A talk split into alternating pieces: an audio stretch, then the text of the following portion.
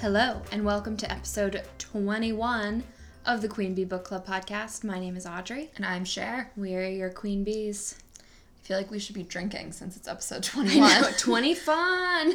yeah. But but we are at your house, so it's we like are at my house. more- It is very relaxing. It is relaxing. There's like so much more room to spread out. It's mm-hmm. not oddly hot here like it is. I do have my thermostat turned up to 78 degrees, but What? you would never know because No. like I think my house just leaks heat everywhere. Yeah, it says that it's 76, but it doesn't even feel like that. Okay, well, I can't read it from here, but I did. Like Brendan keeps it at 68 and legitimately like my hands are blue when I come home. Our Rachel and I have had our air conditioning on all winter because if we turn our heat on even to like 69, it'll be 74 in the house. What? I think it's because whoever lives below us must just crank their heat. And since we're on the fourth floor, it just must rise up. I think the reason why we leak so much heat is because I literally never ever close those blinds right there. Oh, I'm sure. Yeah. But I'm sorry, my violet needs light. Yes. So it also needs gotta heat. That sacrifice. Yeah. So like when Brendan's home, my violet doesn't thrive like when he's gone. And that's because I turn the heat up. So You've got to do it for the plants, you know? my violet named Juliet. Perfect. So um It, it's been three days. It's been we three days. recorded our last episode. yeah, this is my and it's our third time seeing each other this week. I Like, It's been a great week. It's so sociable. I know. This week. I know. I'm Wait, when was the second time? we went to happy hour on Thursday. Right, we did. Okay, I Yeah. remember. Mm-hmm. Mhm. Surfside. Yeah. I really liked the food that I got there. Yeah, no, it's taco. it's very good. Yeah, I also they do a frozen margarita there, great. and they do a good job with it. Yeah. Some Hey. like I like it when they're in the Slurpee machine. mm-hmm. Yeah. That I feel like that's the good consistency. Yeah. Yeah. Um, their beer is only six dollars no matter what you get, Oh. And it's like it's not that's not a happy hour price. That's just how much it costs, which is fair, I think, for beer. Oh. Yeah, th- I mean that's how it should be. I mean, it's not like a Pizza Paradiso where it's nine dollars Yeah. for the fruity, fancy ass like beers. sour beer that I always get. I know, but that bartender was a true delight at Pizza Paradiso. We yeah, we had a delightful bartender with enormous gauges Yes. and a great attitude, and he like he was I, so knowledgeable. he was so knowledgeable. He gave me like a free half beer since it, mm-hmm. like they had to replace it. Yeah, they had to replace the keg. He was attentive without being annoying. He- yeah, I mean, I just I don't. He was not judgmental of the fact that I knew literally nothing about beer at all. Yeah, he was like excited to educate you, but not in a condescending mansplaining way. No, it was in He just wanted you to have a good experience. Yeah, and I, I like I basically told him I like vinegar taste, and he was like, "Okay, you'll probably like this." Like, Thank you, Um, and I did. Yeah, he was he was a delight, and the ear gauges were the only thing keeping me from turning my flirt face on. I don't know. I think you could get over it. You could probably sew those closed. No. No, they were big. They, They were, were big. big. ear gauges. Yeah. What is? May I ask? Like, what is the? Why do people get those?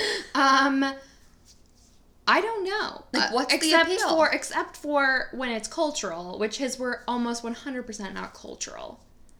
no, He was just he like was a hipster. hipster white Yeah. boy. No, no, no, no. But I'm asking, like, why are those people getting them? Like, what is the allure? I don't know. It I think it's just like look at me. It seems like it would really hurt. How do they put them in? Do they hole punch you? I don't know. You start small, But like you don't start where his were. Right, but so like, do you start with like a hole punch hole or like? Yes. Oh god. Yeah, you start you start with like a regular earring, and then they put like the little gauge in, and then it's like you can get like a little bit bigger and a little bit bigger. And if you get like a smallish one, your ears will go back together. But the way his were, his ears would not go back together. They were stretched. I And gauges smell. What? Yeah, I know that from there was like what was that show? It was on like TLC or something where it was like basically kids who were lazy and bad, they would send them to farms to work to work hard. this is not scared straight. This is No, something different. Something else. And I remember this kid had gauges, and they like made them take him the parents made them take the gauges out and they all were like put them back in oh my god because I, guess it smelled so bad but i don't think it's like his opening wound, his open I think wound it was in just his like ear. no i think it was just like he probably doesn't he that boy probably didn't clean his gauges I don't. frequently I guess I just don't really understand what a gauge even is. It's just like a it's like a circle that you just put in your so instead of having an earring, you would put like that little hole. And then so you would have like a little hole in your ear. I don't like it. I mean me neither. Cher looks so distressed right now. I don't. so upset to know. I don't like it. Okay. This was a pointful topic, so um so do you want to talk about your trip next week? You're like going to New York? I know. Tomorrow, which is why we're um well, when this episode comes out I will be in New York.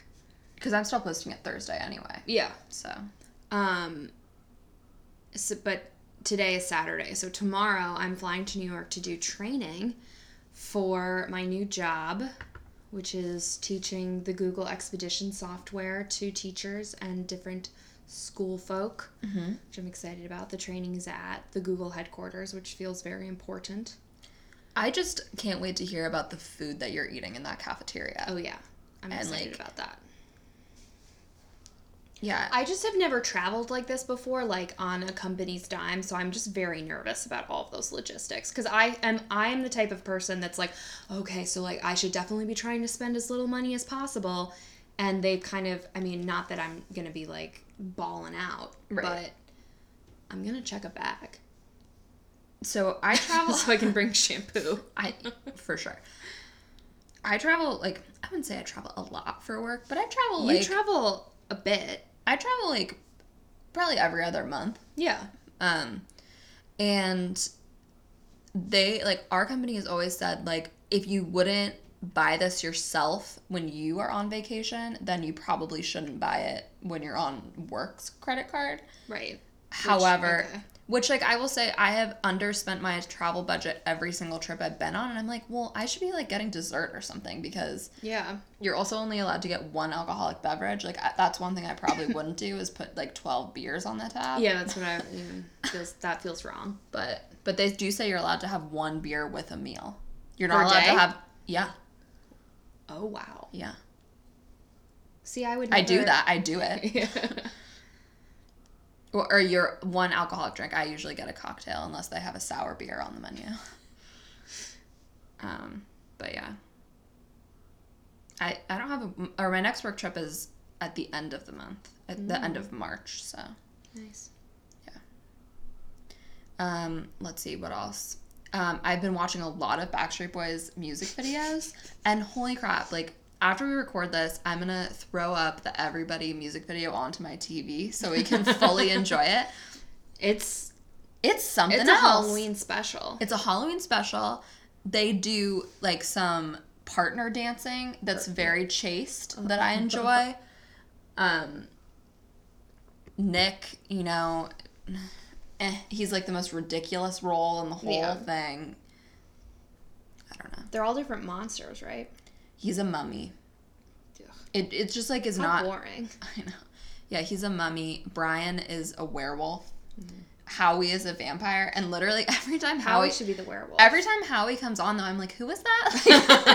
Because he looks different in everything.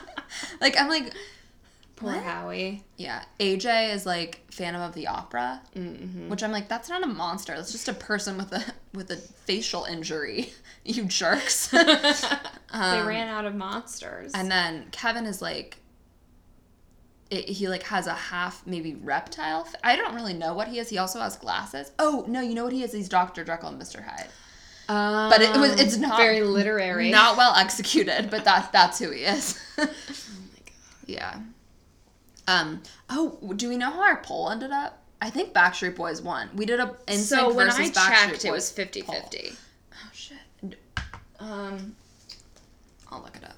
Let's do It it. might not be on there anymore. I was very interested. I felt as though the people that voted for Backstreet Boys or that were like bigger fans of Backstreet Boys, I felt like they must have been more mature as children. Because it was like clearly you appreciated something a little less flashy. Yeah.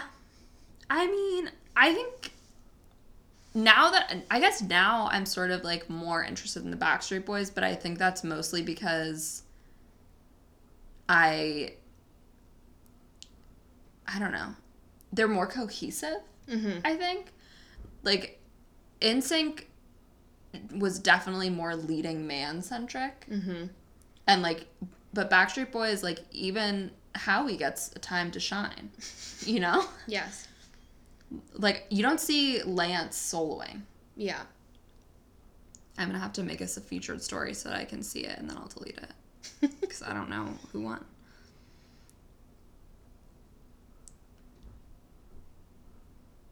Um. So, Backstreet Boys won 58% to 42%. Okay. What was the vote count? Seven for Backstreet Boys, five for NSYNC, Um.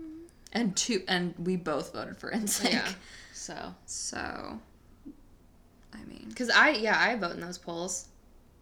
Why I care. should- why I care. shouldn't I care about the results. me too. I Me voted too. in the poll of which house should Audrey be in. Yeah, I think I did not. I think I wanted to see, you know, the Mhm. truth. I, I, I mean, I voted in the poll about you as well. Yeah. But I felt like that was more appropriate. yeah, but I mean, but I, I like I think I was also at a point where I just didn't know. Yeah. You know, I was- questioning. I I was questioning my identity, and um, everyone set me straight and told me I was a Ravenclaw. So that's good. I was going to use that questioning your identity to transition into call me by your name, but then I got uncomfortable with doing it when you said they set me straight. I was like, no, I won't do it. Nope, now. no, nope. I That's ruined. bad. I ruined it. so, um, let's see. Is there anything else new from the last two days? Um, No. I got a cleaning person, so my house is really clean. It does look nice. Um, yeah, they even like put new sheets on my bed. hey, I like climbed in last night and was just like, this is all I ever. That is very This is all I want. I need to change the sheets in my bed. I, in general, like, I need to do a room clean. My closet, you can't really see the floor. I need to keep returning shoes home because I just. Mm. Did you ever see the old closet in my old apartment? Like yes. Yes. So it was like a full walk-in, like Yeah. like a hallway almost. This one is half the size of it, and so Oh. I ended up having to like, like there. I don't have any place for my shoes. So I don't know. I it's just been a real bummer to be honest. I need a dresser. I don't have one. I have one. Brendan has he takes up the whole thing, but that's it's fine though because I take up the entire closet. He he doesn't have anything in our closet, That's fair. so it turned out fine. God bless. Yeah, Brendan's gone for six weeks, so I'm like afraid that our house is broken into every day. Mm-hmm. Our cleaners left my door unlocked, and I like texted him. I was like, "Hey, can you please never?" I had also texted him two times to be like, "Make sure you lock the door on your way out." And he's like, Yeah. "We will." And then I came home and the door's unlocked. I'm like, "Look, listen, like." You gotta lock the door. I'm alone here for Yeah. weeks, and I don't want to be thinking somebody's living in my attic. Did you say that you were alone? He knows I'm alone because he's been like Brendan was like I'm gone for the next six weeks. So like, you think they're gonna come in? He doesn't have his own key. Wow. I leave it under the mat. It'll be fine, Audrey. well, I don't want to scare you, but it does seem like a plot of a I tr- movie. I I trust him. That's he good. he came to me through a recommendation. I'm not worried Okay. about it yet. But um, I listened to like the mo- last couple of my favorite murders have been really good. Oh, really? Yeah, so I, I'm looking forward to maybe you getting caught, caught up on your trip. I yeah, I haven't listened in a while. yeah. So, I'm so behind on some of my other podcasts that What other podcast do you have? Like, I feel like that's the only podcast that I wait with like bated breath. Yeah, but I like m- my favorite murder is one that I listen to a lot when I am traveling, like because it's a good driving podcast. Mm-hmm. So sometimes I do wait and for trips, and like I do the same thing with West Wing Weekly. Okay. Or those two like might be my favorite podcasts, but I listen to them. I don't like listening to, especially I don't like listening to my favorite murder when I'm working because I feel like you have to pay attention to what's going on. that's fair. Otherwise, I'm like, wait, I don't, I couldn't tell you one damn thing about that story that Karen just told. Yeah. So our podcast comes out on the same day as my favorite murder. And so like that's like a really good podcast day for me because I have my favorite murder to listen to and ours to of course for quality control. Yes. Quality Um, control. Not just, you know, ego ego mania narcissism. when I was walking to meet you and our other friends for happy hour, I was listening to our podcast on the way there. It's like, what narcissism? I'm like going to meet up with Cher so that we can hang out and listening to us talking on the way. Well, I mean, just keep me in your pocket, Audrey. Well, I mean, it's quality control. It's quality control, yeah. But it's also so it's quality control, but it's also um it's also make Audrey feel better about the podcast control. Cuz it's like I think I've said this before where when it gets further out, I can't remember exactly what we've said and talked about. And so in my head because, you know, obviously women are hard on themselves, um I'm like, "Oh, I definitely said something really stupid or, you know, Well, for me also, it's good to re-listen to it because then, first of all, when we finish, I literally couldn't tell you at all what we talked about, yeah. honestly. And that's it's good that you write the summaries because I honestly every time I'm like I have I would have to listen to it like a, a, for a few sections to be able to even say anything. Um, and so then for us to like tie in with social media, it's like It's oh tough. yeah, here are a few jokes that I now remember because I've heard it again. So, um, but I don't know. I think I think that's like most of catch up corner. I know. It's a pretty gray day. Not a fan. A gray day. Yeah, I I enjoy. I got up really early um, Mm. this morning because I had a volunteer shift Mhm. and was like reading the book with like the dawn light, Oh, and it, nice. it felt like very nice. That is nice. I was reading it this relaxing day. morning as well, and I enjoyed. This book is very. If we can just dive in, we're Yeah. the first. We're doing the first 122 pages of "Call Me by Your Name" by Mm-hmm. what's his name?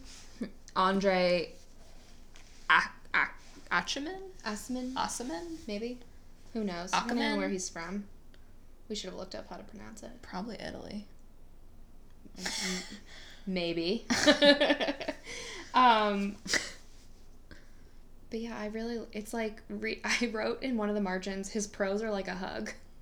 Because they just feel like they're kind of enveloping you and they're so expansive because it's written in first person from Elio's point of view. And so it's just like, his thoughts are just so like deep and expansive, which is nice. Yeah, I mean, I feel like this book there there are a few books that make me feel like I'm on vacation, Mm-hmm. and this is one of them. The Yeah. Awakening is another one that makes me feel like I'm on vacation, and um, Country of the Pointed Firs is another one. Mm. Um, but yeah, I'm really I'm really enjoying it so far. I was saying before we turned the record button on that I took literally no notes about this book because I usually write notes to kind of remember plot points, but this has no plot points really. Yeah. Like it's like mostly all internal. Mm-hmm. And so I sort of was like, I'll just talk about my feelings. Because that's what he does. I think that's what this book is. It's all about. It's all the feels. yeah. I love Elio. I just want to put him in my little pocket so nobody hurts him. I know, and you just know he's gonna get He's hurt. He's gonna get hurt. I know. But I don't want him to get hurt. I'm really worried about him. I know. He's going to be fine. I mean, I think this book is also for people who don't know, it's it's basically about a like 17-year-old boy who's coming to terms with his like sexual identity and like Mhm. he's not sure he definitely knows he's attracted to boys, but he doesn't know if he prefers boys and is kind of like trying to figure that out. And he's he. It says he's like been attracted to men before this man Oliver. Who's Um, like an exchange like he's not an exchange student, but he's like a He's basically doing like a fellowship. yeah. He's like his dad's TA, Yeah, kind of. It's but like lives at their house. Yeah, so the deal is is they're spending the summer in Italy because Elio and his family have a house there, but it's a small village, so they really only spend their summers there. And his father is kind of a noted scholar, mm-hmm. right? And every summer to kind of give back, they will like host another scholar. And it's usually like a young person, and so they can kind of live in Italy and like work on their um, book or their scholarly project, and in exchange, they just help their dad with basically clerical stuff. Yeah. And it cre- usually creates a bond with those people and the family, and it sounds like a great deal. For them. Yeah. Yeah. for Um, the family or for the student? For the well, the- I mean, for the family if the person is good, but for the Yeah. student especially. Yeah. And so this summer they've taken in Oliver, Who's Uh, like a, a 20 year old, 24 year old American hottie. Adonis. Yeah. Which that's all I can think of in reading this is because I know Armie Hammer is the guy who plays Oliver in the movie and how perfect that casting is. Have you do you know who Armie Hammer is? No, and I I will say this too. So I dove into this book number one with no friggin' clue what it was about. Number two, no idea what the movie is about, which I'm sure they're about the same thing. But like Yeah. I didn't, I don't know who's in it. I don't know a damn thing about it. And Well, in my movie cover or like my book with the movie cover, so that's Elio. That's the front one. yeah, that's Timothy. He looks like a baby. Yeah. And then that is Oliver, but you can barely see him. But it's like I think he's perfect casting because it's like he's supposed to be like the mom calls him like the cowboy and the movie star, and I think like that's perfect. And he's played a cowboy and a movie star, I think. in the Okay. past. Okay. Have you ever seen The Social Network? Yeah. He's um the Winklevoss twins. Oh. Yeah. Okay. Okay. Okay. Yeah, yeah. Just just to celebrate a movie I have seen. yeah. I know. That's what I um, I was like, probably not. This isn't gonna go my way. I have seen it. That movie also has Justin Timberlake in it. It does. So, um, but I feel like that's maybe we should start doing this. Do like a quick summary of what the book's about. Well, remember, I feel like it was um our second book or something. I said we should start reading the back cover, and I always consistently forgot. Well, also like the back cover of this like is It's just is praise. this long. Like I mean that's I'm that's not helpful. Our summary was much better. Yeah. But anyway, so basically this kid shows or this man shows up and 17-year-old Elio is very smitten. He's infatuated. and but it's basically like his internal like interpretation of Oliver's actions and what they mean and what they mm-hmm. don't mean and whatever. And his like fantasizing about different things. Well, because at certain points it was almost confusing. As to whether would- they were having sex or not. Right. Yeah. Or like whether it was a dream or not. And even he says there was one thing where something happens and he writes it down in his diary, or it was something like, You'll kill me if you you'll kill me if you stop or something like that. That he yeah. imagined Oliver saying to him, or he dreamt it, and Yeah. then he writes it in his diary, but he says that he neglects to say that it was a dream. it. Yeah. Um, Well, I thought at one point that Oliver had actually come into his room Mm-hmm. and like basically had sex with him while he was asleep, which which can't do that. which is not there's no consent there, Oliver. But it didn't happen. I mean, it's, Right. it was a dream. So, you know. or that he or was it um i almost said timothy um that elio was pretending to be asleep in his dream 'Cause he, was, aware He was per- yeah, yeah, yeah. right. He was. but still But to to, Oliver- oliver, yes yeah, uncool but it didn't but it didn't happen. It was a fantasy. So anyway, do you think that it's so he says that oliver is like 10 years older than him which means that he's 27 I thought they said he was 24. there was somewhere i swear it said that he was 10 years older but maybe that was he was just assuming but he's a teacher at columbia he wouldn't be teaching at columbia unless he was taing But I think he's still a student. Like I think he's still, He's still like working on his degree maybe. because I'm not okay with it if he's 27. Yeah, I mean, I guess it's like it's it's tough. I mean, Here's the thing: I care less than I would if it was a woman. Like if it if if Elio was a woman and he's 27 and she's 17, I think that's wrong and gross. yeah. But for some reason, if it's a 17 year old boy, I care a little less, and I feel like that's wrong of me. Well, and it's kind of so it's like very common. I was listening to this podcast. Um, oh, what is it? I think it's called Criminal. Have you listened to it? It, it was an episode about um, a boy who was in high school who had a relationship with his teacher or his, like his choir director. Yeah, and it, it was yuck. I mean, that guy was like in his 40s and like it was a boarding No. school. See and so- that that age difference is Okay. bad. it was a boarding school and he ended up like moving in with him Uh-huh. like and so everybody knew it was happening and like nobody did anything and it was kind of all this stuff Yeah. but in that podcast um, the guy said yeah, honestly like it was incredibly normal for like yo- a younger gay man to be basically taken in by like Mm-hmm. Yep. an older gay man and sort of like taught the ropes and like you know introduced into the gay community and Mm-hmm. um anyway so it's sort of like on the one hand it's like we have these ideas about consent and Mm-hmm. like i mean elio is like right on the border of that age Yeah. of consent and so it's also the 80s though so it's like at that point i don't know what the laws are like what Yeah. you know what the cultural norms are in that Yeah, area or, like what the deal Italy is. um but Because Elio's family, they're Americans, or his mother was grew up in Italy, but it said that they were expatriates. But I think he's spent most of his life in Italy. That seems i don't i'm not sure But I think I don't know. I think they're Italian American, but they live most of their lives. And they live. They at least spend their summers in Italy, but it hasn't been fully clear about where they spend the rest of their year. Well, they also don't refer to any city by its name. It's only by No. letter, and so it's like also very hard to locate exactly where they are. Jane Austen does that sometimes too. But I feel like that's to push toward like a more like it doesn't matter, like don't get bogged down by those specifics or details because I think the writer probably doesn't want to be Yeah. like criticized for saying, you know, oh that town doesn't really look like that or doesn't have that, you know what I mean? They're not doing, you know, he's not deciding he doesn't care about it. Like Homeland Right. clearly doesn't care about what DC actually looks like. Right. Guys, Right. it's season seven, and they still.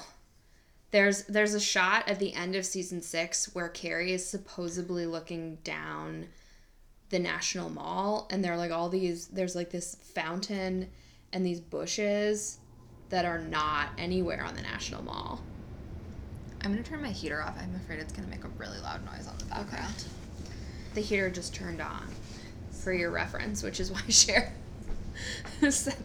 Well, I'm flipping through now to see if I underlined where it said that he was 10 years older, but maybe he was just estimating, which that would be okay. I feel like I read that he was 24, but like I also am not gonna swear by it. But I do think in casting, um, I think Armie Hammer looks older. Than 24. Yeah. And he looks cuz I was asking um Quentin has seen this movie and one of the things that I was kind of concerned about I was like they kind of he looks like a lot older than Elia. Tim yeah, than the Okay. guy playing Elio. And so I just like is that weird or Okay, he said no. I just googled it. He's 24. Oh, um Oliver's supposed to be? Okay. Oliver's 24. All right, well then I have no problems. Well, but it's like, but I guess that's the question though. It's like, like let's put this in America in 2017. This kid's 17. He's t- almost our age. Mm-hmm. Do we not have a problem with that? I mean, I just think I think it's a little weird, but I think like Elio is very clearly mature for his age. Um, I don't know. I don't know. I mean, I guess it's it's not something I I, I do not have an issue with their relationship specifically. No, However, I think it's a bad idea in the sense that he um, Oliver is a guest in their home. And, yeah, you know, I feel like that could create, but I feel like that's um because Oliver is resistant. Where we are in the book, Oliver is being resistant to their relationship because Elio kind of finally admits or makes it semi clear that he is interested in Oliver sexually and romantically. yeah, in the vaguest of terms. but Yeah. yeah. It's very sweet. Um, and He's like, you know why? And he's like, why? You know why? um, but Oliver's basically like, we can't. It's a bad idea. Right. And that could be for a number of reasons, I think. It, like, partially their age difference, partially that he's living in his parents' house, and that's kind of maybe bad manners. Like, Like if and I keep thinking like if Elio were a 17 year old girl, I'd be like, what a fucking asshole. Like you can't just go into someone's house and fuck their 17 year old daughter Right. when they're giving you room and board and intellectual stimulation. Well, it's also very interesting because Elio's parents are incredibly laissez-faire about mm-hmm. like Elio's sex life with women. Like they're Yeah. like, "Why didn't you fuck her?" And he's like Yeah. very open about it. He's like, "Yeah, like we made out on the beach and like We went could've. swimming naked, and I could have if I wanted." And they're like, why not? Yeah. It, And I'm then like, he said, if that same girl, what's her name, Maurizia? M- Marisa, Okay. I think. I think in Italian it might be Maurizia. Marizia, Marie. But there's no I. Like, I know, but I just think that that's how they would say it. okay, that's honestly how I read it in my head. But I did sound it out, and I'm like, okay, Um, we can call said- her Marizia if Yeah. we want to. um, he was basically like he was making out with her at this at later on, and he when was they like, have sex this yes, time. Okay. and he was like, I could bring her back to the house. Honestly, no one would care. And I wrote in my book, really? Yeah, I mean, I guess you know, th- th- like they also are just very open about sex. But Mm-hmm. it's interesting because while they're open about like heteronormative sex, Elio is terrified Mm-hmm. To tell his family. And we don't really know necessarily what the reaction would be of his family if they knew that like he really is interested in men. Yeah, their housekeeper, he said, would leave. And his father, he said. No, but she knows though. He thinks she knows. But is and she that feels him bad being him. paranoid? Well, that's the thing. We don't know. Like she he basically observes like his their housekeeper like observing him and um and thinks like she knows and she feels sorry for me basically. But I think that might be slightly in his head, but he also could be right. but I think that's how it, it's hard to read anything in this book by not being like this might be you Yeah. like very much blowing something out of proportion that is mm-hmm. not important. But isn't that's what I really like about it though because I feel like that's so especially when you have something that you don't know how to feel about and you're afraid to tell anyone, you're all the time going to be like, do they know? They must know because it seems so obvious coming from you cuz inside it's like you're like screaming it basically. right. And so it seems insane that somebody just doesn't see right through you. I also think that this book is incredibly relatable, like for anybody who's been 17 years old and like infatuated with somebody. Right, and I think that's what's so brilliant about it. Like it's such a it's such a good move to make it in first person Yeah. because it ceases to matter what gender Elio is. I mean, it matters a great deal because a lot of this book is about him coming to terms and like having a sexual awakening and exploring his sexual identity. Like I don't want to insinuate that it doesn't matter that this is about a gay romance because I think it does a great deal in that Right. you know, it's really lovely and striking. But I think what's great about it is that you empathize with Elio so completely. Like, you don't, if you did it in third person, I think you would separate yourself from Elio too much. Yeah. Where it would be all the time hitting you in the face that this were, that this is two boys. Right. Whereas this, it's like since you're so in his consciousness and you're so, it's like, it it's so universal Right. and it doesn't it's not like wrong or not that I think it's wrong anyway, but it's like someone who might not be as comfortable with a homosexual romance. It's like I think that it that it this would be a good book for them to read to see how universal and like lovely it is. Well, and it's also it's just the same And like, normal, It's yeah. like the the experience of infatuation is the exact same. Yeah. And I think I don't know. I I also think it's interesting that both boys are um like I think this book is interested in that sexuality is very fluid or Yeah.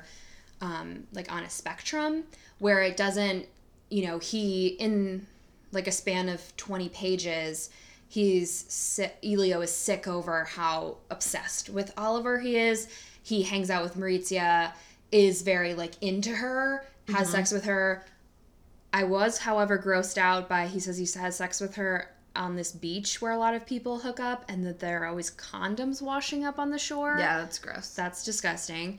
Um, dispose of your condoms the right way, please. in the garbage. Yes. Don't let them go into the ocean and, kill birds. I know, and probably fish. That's foul. Keep Italy nice, please. Um, but yeah, he's like really into her, and it's not. He's not forcing himself. It's not fake. And that's also like what's great about that too is that that's also confusing. Yeah. Because life, even in Italy, clearly is so. Humanity likes things to be binary. We like, you know, man, woman, Mm-hmm. gay, straight. And so it's confusing to Elio that he kind of has these strong feelings for both genders and that but then he like has these really strong feelings for Oliver and so he's like do I prefer men then and it's just like I just want to put him in my But I think pocket. he, I think he also doesn't know though either because he Mhm. also has not had sex with Oliver. no I mean like yeah, I he's like am I just like wondering what it would be like or Yeah. and so I think there there is this like sense of number one I'm obsessed with you. Number two like I need to have this experience so I can know one way or the other. Mhm. And like I think, which I think I don't necessarily know that that experience will clear it up for him either. Yeah. Well, and it's so clear too that his feelings to Oliver are lust ones.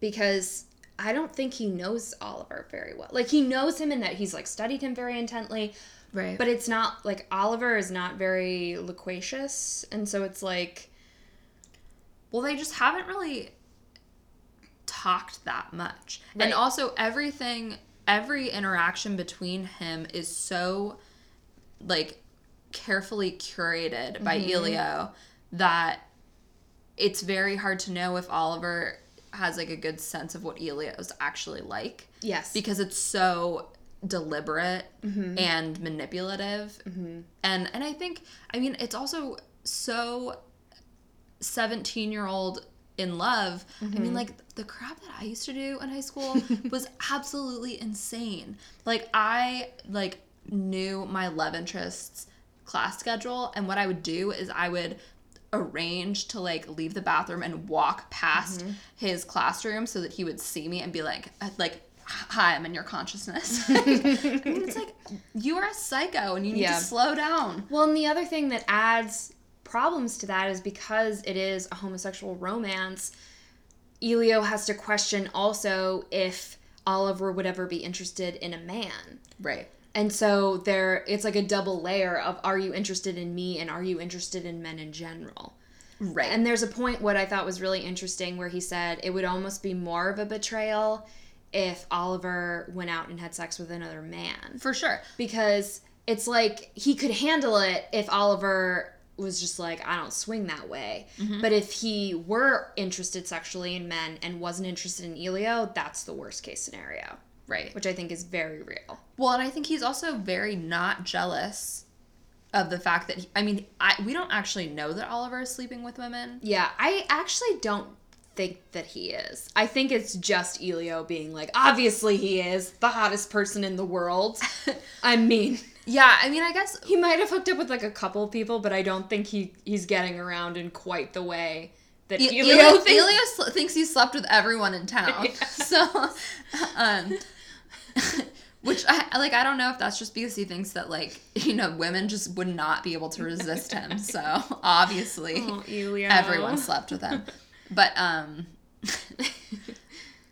but I think he's like even if that's true, like I'm not jealous of that, and like the Right. idea of him with other women actually is like arousing to him Mm-hmm. rather than like envy creating or whatever for him. Yeah.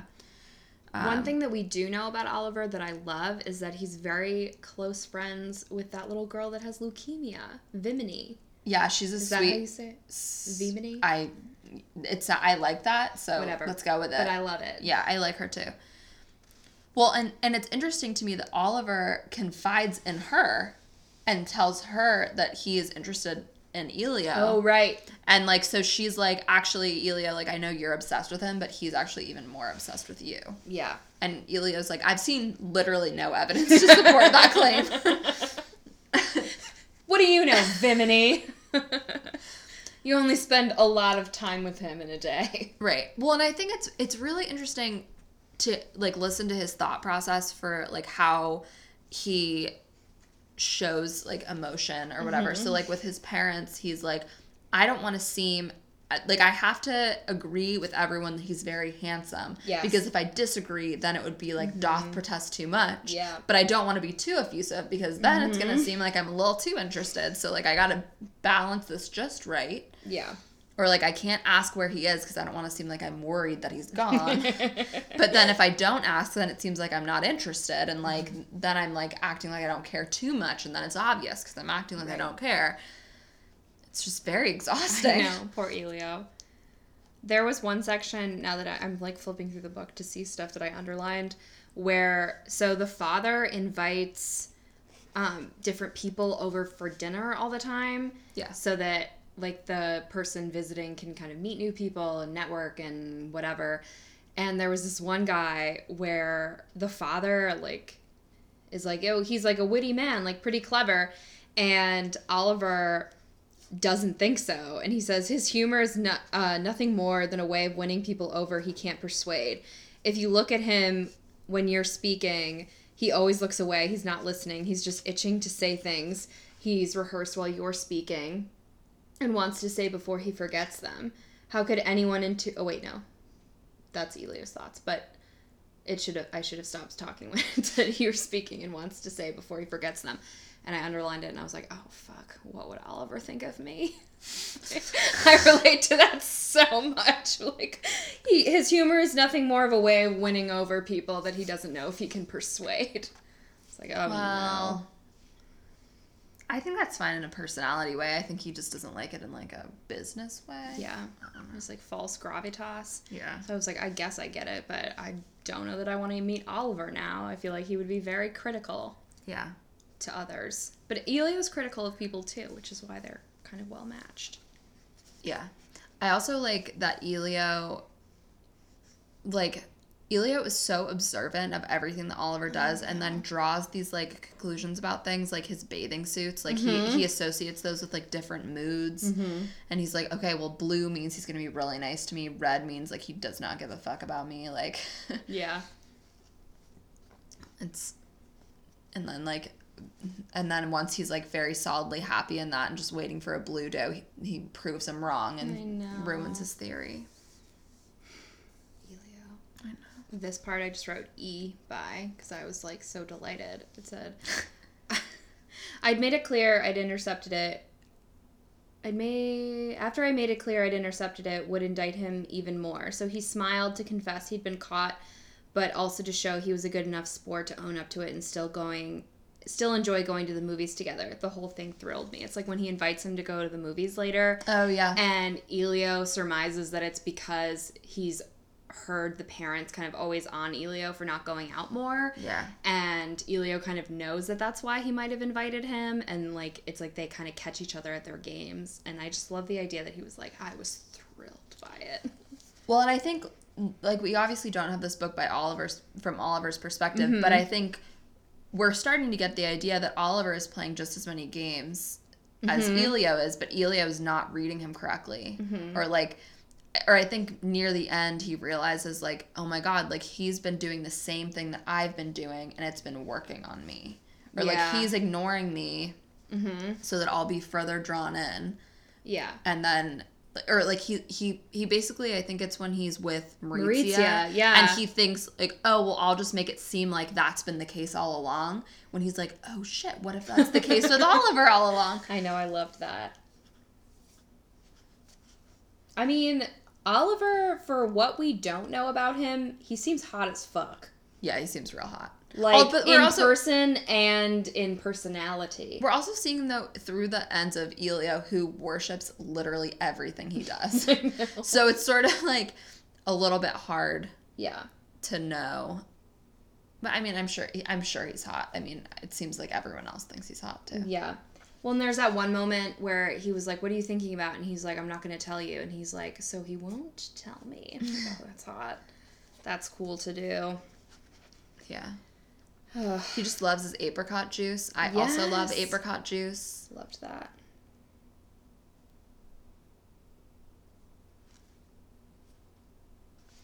What do my notes? You took some? Oh, okay. So I also think it's interesting that oh, so this book was written in like 2007. yeah. but it's set in the 80s and there's no specific thus far, it's like there's no real reason for that. Like there's nothing really that dates the book as in the 80s. This could also be set in like the 40s. Yeah, it could be set in any time, but I think it's really interesting that it's in the 80s because I think when we think of gay culture in the 80s and the 90s, Yeah. it's so the shadow of the AIDS crisis is so mm-hmm. upon it. Yeah. And I think it's really beautiful to tell this lovely, sweet, like lusty and yet innocent story of Yeah. these two men in the 80s because it shows like that's not what being gay was about or not the only thing. And so it, it seems like a very political choice, even though it's political in that it is so small in its significance that it's in the 80s. Yeah, because it, cause it sort of does in some way feel. Not, it doesn't really feel like a Jane Austen novel, but it's it mm-hmm. sort of feels like in the same way where I'm like just transported to a setting and like there really is very little like evidence of technology. And it's a like- lot about sociability Yeah. and yeah. But at the same time, if you told me that it was set in 2014 or 2018, I'd Yeah. be like, okay. What year is it? 2018? Yeah. Yeah. I think I maybe said the wrong year earlier, but whatever, who cares? Um but yeah, I, I like that a lot. Yeah, no, I, I like that too. It just makes me want to go to Italy. Me too. Oh my god. Like they just Just seem like they live they live like the most luxurious life, like Bougie life. bougie bougie life, but like also very do- simple. I know. I love that it's like, what do you do? Well, I enjoy jogging. I Play um, tennis. yeah, I work in my scorebook transcribing music. I play Go- tennis. I go swimming. I go bike riding. Yeah. It's like, could you be any bougier? Well, it's like I mean, he definitely does not have a summer job No. He's buying books on his dad's tab. for other people. Yeah. like he's gifting books to all of his lovers on uh, on his dad's tab, writing sexy inscriptions on it. to both.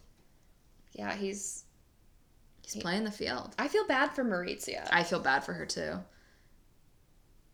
She's gonna be bummed out when this all comes out. But do you so do you think that they're going to be openly together though? No. I don't think so either. I think it's going to be secretive and hot. Well, we only have like three weeks left with Oliver. I know. Like, I mean, they- very they're- worried. They're getting together. I mean, like this is all coming to a head like at the very tail end of his stay, I know. and so there's not that much time for us to spend with him.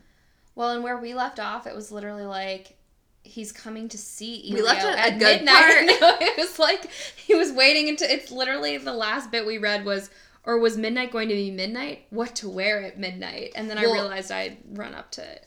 Yeah. So Elio writes Oliver a note and basically said like I can't live with this silence Mm-hmm. because because Elio has now at this point kind of like revealed his true colors and Oliver's like well like same but like this can't happen Yeah. and so Elio after like the day after or the day of sleeping with Maritza lives this Maritza leaves this note that says like your silence is killing me like let's like we have to talk or whatever and then Mm-hmm. he sends a note oliver sends a note back that says grow up meet me at midnight hot note I also um I love it when later he's like walking around and his friends ask him to play volleyball. Um and, and he He's says, like, "No, "I'm thank sick." you. I've been sick." He had a nosebleed. Oh my god yeah his nosebleed that like basically he claims that oliver caused because it was just so exciting to be around him Well, Oliver was like playing footsie with him under the table, and then his nose starts bleeding. Like Elio, you're such a little disaster. Well, I think there also is like a like a constant theme throughout the book is like having physical signs of Mm-hmm. attraction and like basically like his body like betraying him Yeah. and um you know either it's the I was nosebleed glad that it it's pre-cum or whatever sorry to say that on this podcast i hope your dad isn't listening Oh, and my mom oh, yeah. yeah i mean you know I what? dislike how many times I've had to read the word cock. Well, personally. You know what? Like there are other. Words. I'm glad I'm not reading this in my mother daughter book club. it's a lot. There's a lot of wet dreams in this.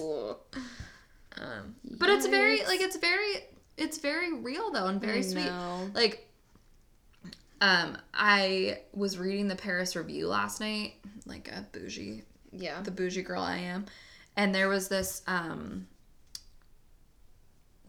that basically this woman found this jour- like diary of this housekeeper who like wrote in it religiously and um this woman like basically decided to like put together a book in it because she was like a really beautiful writer. And um but she also like had this um like lesbian relationship. And anyway it's just like all like very interesting. So i like read the excerpts of it. And it actually very much reminded me of this book like not even because of like the gay connection but just like how very real it seems. And like that's a diary. So it's like you know the very mundane and like general daily things that just make it feel real and then in this too it's just like the complexity of a single like thing and all of the thoughts behind it we like actually mm-hmm. get those and that's like we don't often get that mm-hmm. like uh, we're oftentimes like expected to like read that between the lines mm-hmm. and it's very nice to have it you know Yeah, it's very now. lovely. I've also been watching Girls, which is another very real, gritty version version of love. Yeah, I have to say I don't see you really liking girls. I actually enjoy it. Okay. I actually do. I just think there are a lot of things that happen in it that I'm like, this is horrible. But I Yeah. also feel that same That's way gonna about get worse. Sex in the City.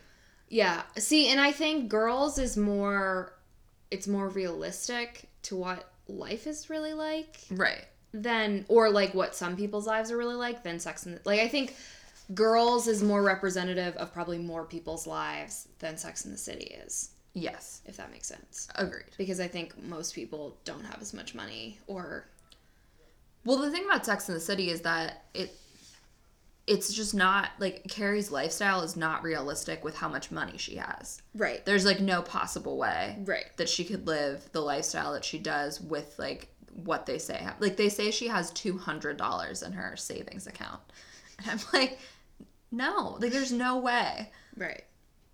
Um, unless she just is like drowning in credit card debt, Which mm, probably. which probably, but but like she has to pay rent on Yeah. that like very cute apartment. Yeah. So who knows?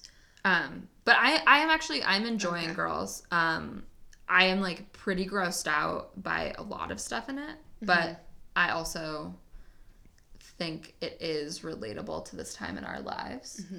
I mean, I don't wouldn't say it's really relatable to my life or your life, No.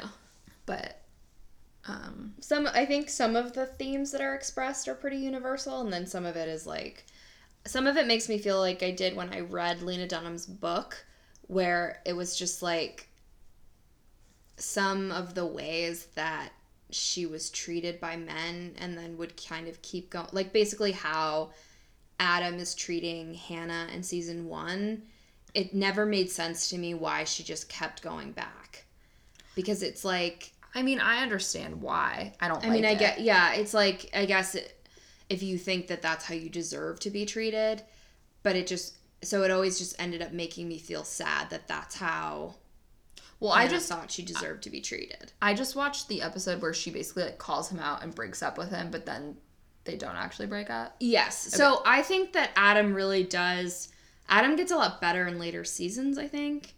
And he probably grows the most over six seasons than anyone in the show, I think. Okay. Um, but I also I think like base having read her memoir and having watched season like all the seasons of Girls, I think Adam in the beginning of Girls is very much based on a relationship she had where this guy like treated her kind of bad and made her feel bad about herself, but she kind of just keep kept going back. And then I think they liked Adam Driver and like wanted to keep and they realized he could do a lot and was really talented and so they really have like grow. Chuck Chuck Bassed him. Yeah, but like in a bet like in a more subtle way where it's like less like he was a rapist in this episode and now he's a good person. Yeah. Okay. Yeah, um but I so I just watched that episode where she basically calls him out and in that like sort of speech she gives him, she says to him, she's like, I never have told you like it's not okay to treat Yes. me like that. So how could you know? When she's got like the fucked up eyebrows. Yes, Is that I yeah. really love that scene. But I th- but I think that that speech was really Mhm. it was a really good speech and then she like goes back to him I like know. after all of that. I'm like, "Hannah, I know. girl." Yeah. But I, I also understand it. But it's it's just sad too because like there is that like very nice pharmacist who is very hot Mm. that she like you don't think so? No, I wasn't interested in him at all. Really? I mean, I just think he's hotter than Adam Driver. Mm. I mean, Yeah. come on. Yeah. But, uh, Adam doesn't look good in season one. Does he look good ever? I- I Okay. know. All right. Um But I mean, this is horrible. I was gonna say it, but I mean, I think that they're compatibly matched in cert- in terms of attract. Like, I think that well, I think Lena Dunham is pretty. Like, she's a cute girl when she does her hair right. well, God, it's so horrible. it's not very nice, Audrey. But I think that's also sort of the point of girls though is that like she's supposed to be like a normal girl and like Yeah. who's on TV Yeah, and like she which does not look nice. good every day. yeah, Yeah. And she's like, I hate working out. Don't make me ever do this. love that scene so much. Ugh. Yeah, I think season one is definitely my favorite of girls because it's the funniest. And then my theory is that a lot of people were kind of critical of girls when it first came out because it was like it's called girls and it's all white girls and all these girls come Yeah. from very privileged families, like the actresses themselves. Like Marnie is Brian Williams' daughter. Like, Yeah. like the Beach Boys? No, like um the newscaster. Sorry, that's Brian Wilson. Damn it. Whatever. I wanted it to be a full circle. Cher's face was the most shocked and excited I've seen in a long time. Brian Williams, is he the one who um, told all those lies? Okay. he told one story that was embellished, but when he reported it, he reported it the right. Basically, it was like he was embedded, and like when he first reported, they're like their caravan or whatever was attacked, Yeah. and he reported the story correctly, and then he went on Letterman like a couple years later, and he was like, "My plane was shot down," and but he wasn't in the plane that got shot down. And so it was basically like he just embellished the story to make it seem like he was more in danger than he was. But don't you think that's wrong? I think it's wrong, but I think like I Especially think if you're a reporter. Okay. But like when he reported the story, he reported it accurately. Right. But I think it's a very nor- but like he was then telling the story later, and so it's like I just don't think that it really hurt anyone. Well, right, but if your profession is one that relies on your credibility, Yes, I think it damaged his credibility. But I think in terms of like what other people do in his industry, okay, like Matt Lauer, you mean? like Matt Lauer, like Bill O'Reilly, Yeah. Okay. I mean, fair. Which is probably why he was allowed to be back on the news. But he did get fired from his anchor job. Who? Bill, or not Bill, um, Brian Williams. Okay. All right. That's why we have Lester Holt now. Okay. So he is Marnie's dad. Yes, Okay. I think she's very beautiful. she's stunning. Yeah. I think Jessa is the hottest though. Yeah, I think that's the point. Okay. But I, I also you'll like this when she was getting cast and was like supposed to be the hot one. She was also breastfeeding because she had just had a baby. Jessa? Mm-hmm. Oh, really? Yeah, in real life. I can't She imagine like, her as a kids. mom, but she it's just because she's the worst nanny you've ever met in your life. But, I um, also really do like Shoshana. I know She's I so cute so and bad sweet. for her. I just watched the episode where she did crack. I'm like, oh my god. I that episode. I love I love that too because when Hannah sees Adam at the party and she's like, I haven't heard from him in so long and I was just getting used to the idea in my head that he was dead. and I totally do that in my head where I'm like, well, you know what? They're dead. And then you see them again and you're like, shit. Now I have to confront the idea that they exist and just were ghosting me. Which monsters? Monsters all. Yeah, but I've tried ghosting people before, so Well, remember you asked me like, is it okay? Is it okay if I to ghost ghost somebody? person? And what did I say? Yes. like, yeah, go for it. Fuck politeness. Well, yeah. I mean, like, I'm not saying like you should be a jerk. Yeah. But I think that like but if the only reason you're going to respond is because of politeness, I think you can just ghost. Like if you've never, I was gonna say if you've never met them in person, but I did. whatever. But it's not like you even went on a date with him. no. I have ghosted one person in my life. Nice. I feel fine about it. no regrets. No regrets. It was actually it's actually kind of a funny story. Um, so in Sc- I was in Scotland and I also had a boyfriend at the time. So like so I really had to ghost him. I had no choice. But um, it was uh, open mic night at this bar that we used to go to. And this guy like had a guitar and I was like, "Oh, In I Scotland? Yeah, well, it was Okay. open mic night. Yeah, I mean Like he was there to play open mic night. that is the perfect storm for sounds like the hottest person in the world. Okay, he was not as hot as you would think. I don't know that he he was Canadian. He was not even Scottish, I was gonna and say he was not. he's it was Richard. not. He's Robb Stark in my head, and I won't be convinced otherwise.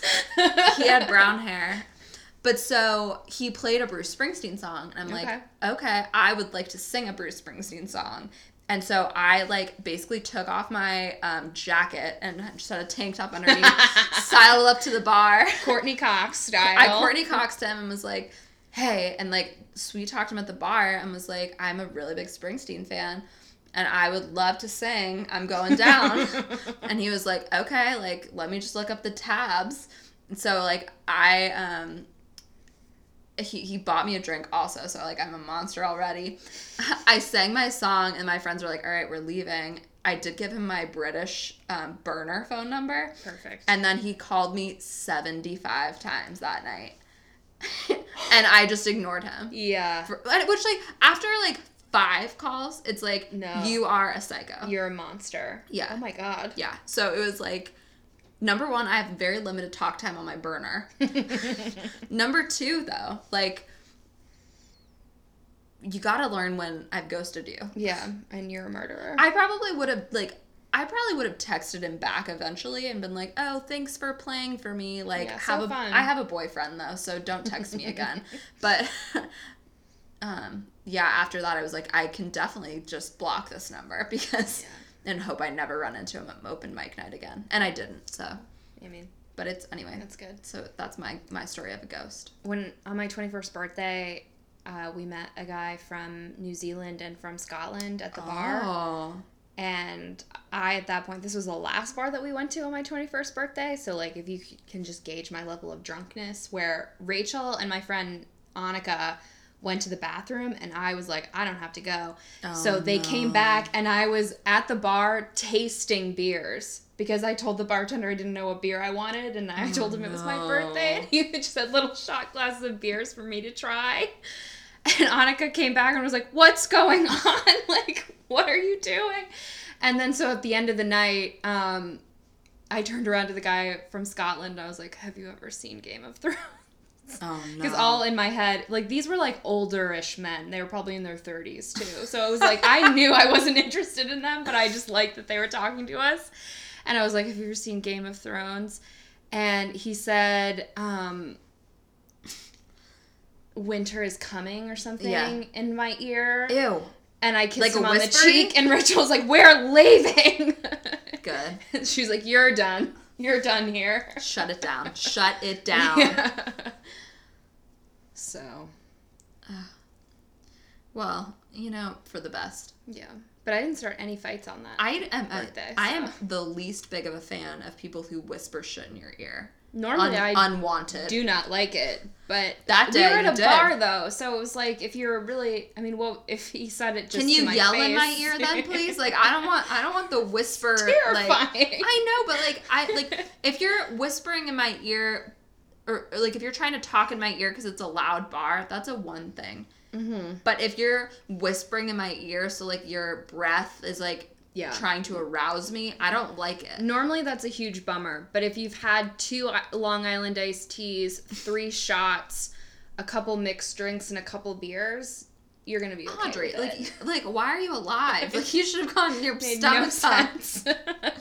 I don't know though. Like that was youth though. Like I used to be able to have like seven drinks in a night and like still walk home in a straight line. I was I can have two drinks now my in my 21st life. birthday where I literally remember telling people right before I turned 21 like oh I just like don't really get hungover it's like only happens We probably didn't because I didn't I literally didn't and then after my 21st birthday I got I started getting hungover and it was a nightmare Now it's like I have two glasses of wine and I'm a hangover the next day. It's ridiculous. Whenever I'm hungover, I think of one episode of New Girl and an episode of Parks and Rec. And the episode of New Girl I think of is you know when they get the fancy man really drunk?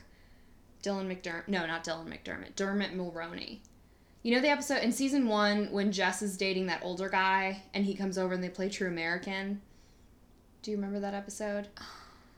But like the next day, he wakes up and he's like super hungover, and she's like, "Oh, I thought we'd go apple picking," and he's like, "No, because the picking and the and the apple and that literally sounds like hell." so I always think like it's the apple and no. And then when in Parks and Rec after they all drink snake juice and Ben comes in the next day and is like oh really i ran a marathon this morning and leslie's like really and he's like no i threw up in my shower Being hungover is also the worst feeling. it's horrible It's really bad. It's never worth it. no It like it really honestly is never worth it.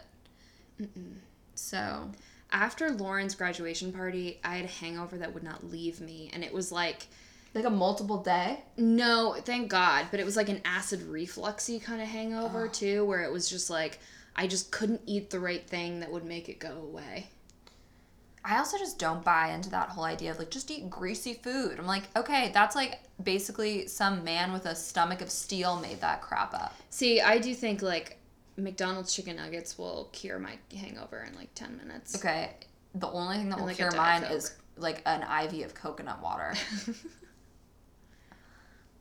um, it's hangover corner yeah, hangover corner. I hope you guys are enjoying this.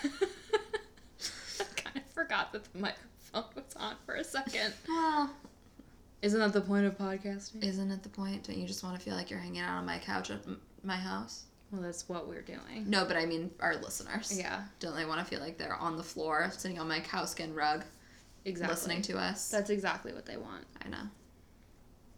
All right. Well, I mean, do you have anything more to say about it? I don't know that I do. I I mean predictions corner. I think they're gonna have sex. I think they're gonna have sex, and I think they're not gonna be able to tell anyone. And it's gonna be like a, like Everyone has always said the movie is sad, so I think that he's gonna be very sad when he um, leaves. Oliver leaves. He's just gonna go back to America, and No, I really want to see the movie now, though. yeah. I I just- just I think we should this- watch it together. Yes, I agree. Um, Is if it we- in theaters? Or do you have to buy it? Um, is I think it's still in theaters. It might be some limited. we might have to go to some like hipster Yeah, theater. but I'm like interested in the cinematography, and they're like fun, bougie clothes. I also like. I think this would lend itself very well to a movie. I don't know how they're gonna do all the internal like Yeah. manipulation crap. Well, I think that's probably why Timothée Chalamet is nominated for an Oscar. I wonder just- if they're gonna have voiceover. Um, Like that might be the way, or like diary entries or some shit. Who knows? maybe. But I'm very excited to see it. Speaking of, um, after this we're going to Ba- Black Panther. Yeah. So movies galore. I know. so exciting. So exciting. So next week we'll be finishing up Call Me by Your Name. It's a short one. Yeah. Also, so wait, so the next week. I think that'll also be the Oscars will be that next Sunday after our episode comes out. Or wait, no. We might have missed it by a week. I think they're next Sunday.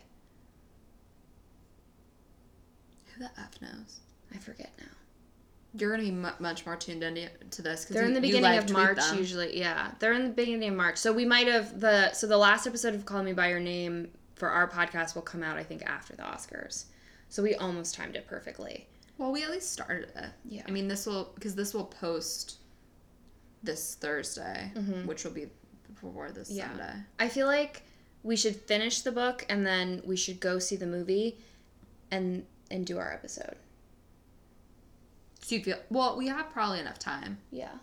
because this book didn't take me long to read. No, not at all. I literally started it yesterday. Yeah. I, I read 60 pages of it on the couch this morning and it like felt like a breeze. So Yeah.